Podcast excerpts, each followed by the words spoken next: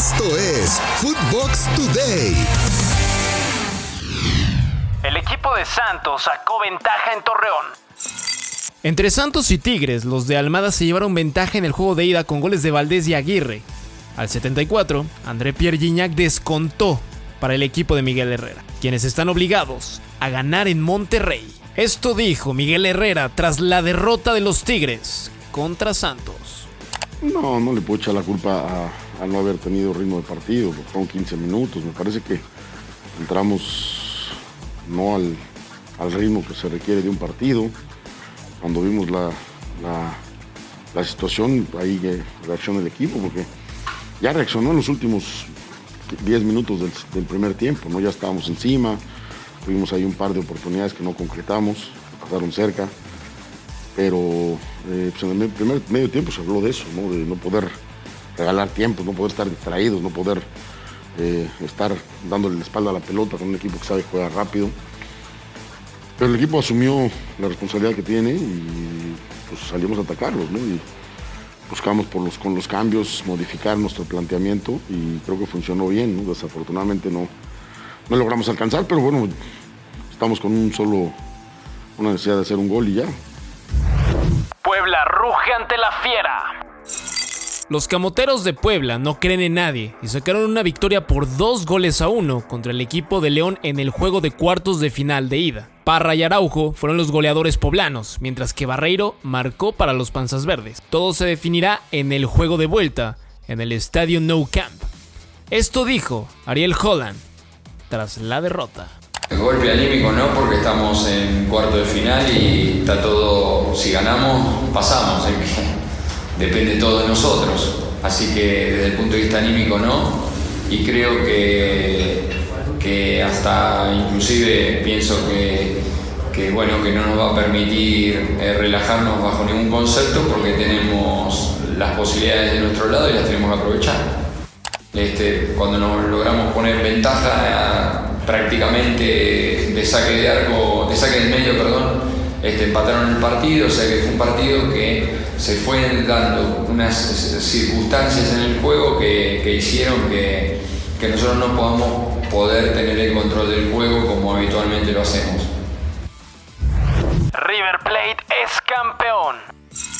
El equipo de River Plate se consagró campeón de la primera división de Argentina, tras golear 4-0 al conjunto de Racing, asegurando el título con tres fechas de antelación y rompiendo una sequía local de 7 años.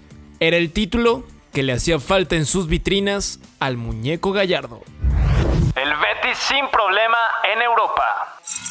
Los mexicanos del equipo bético tuvieron minutos en la victoria del Betis sobre el Ferenbaros de 2 a 0 en el penúltimo encuentro de la fase de grupos de la Europa League.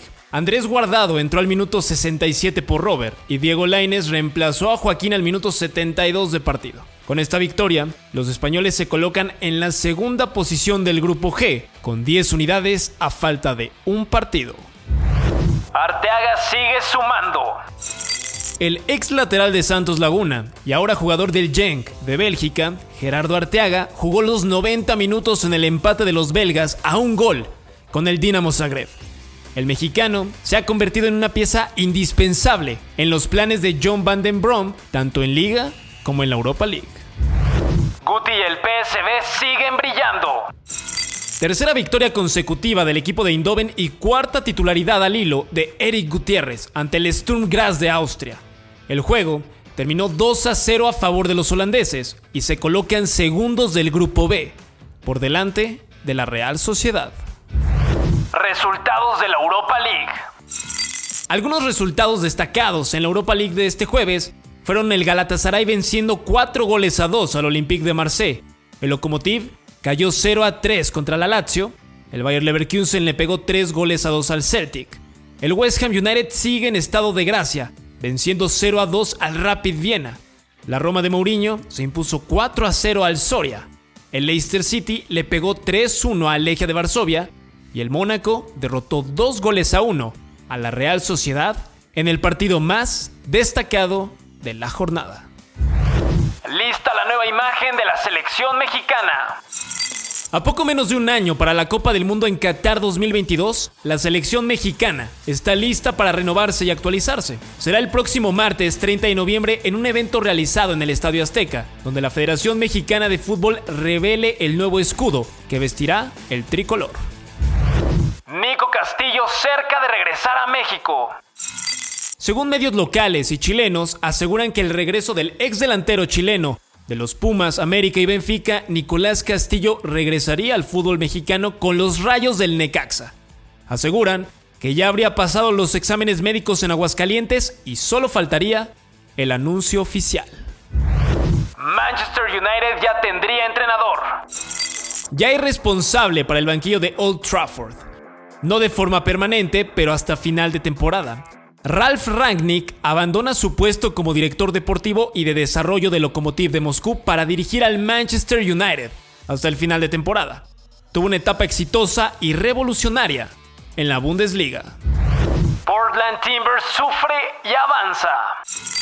Con un gol al minuto 91 de partido de Laris Maviala, el conjunto de Timbers elimina a Colorado Rapids en las semifinales de la conferencia este. El cuadro del venezolano Gio Savarese estará en la final de conferencia después de tres años. Sporting Kansas City o Real Salt Lake serán sus posibles rivales. Conmebol elimina el gol de visitante.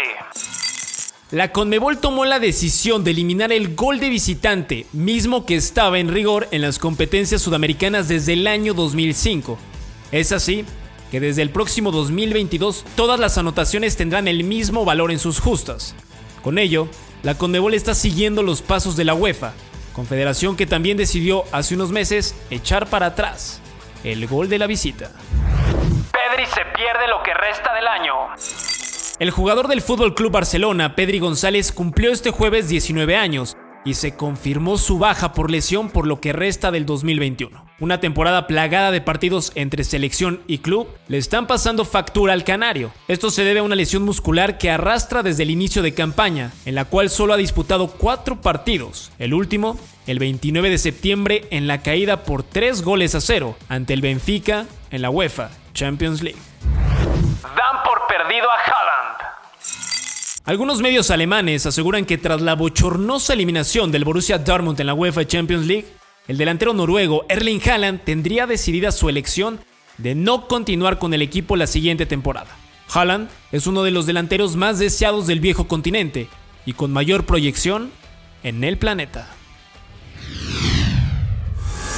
Esto fue Footbox Today.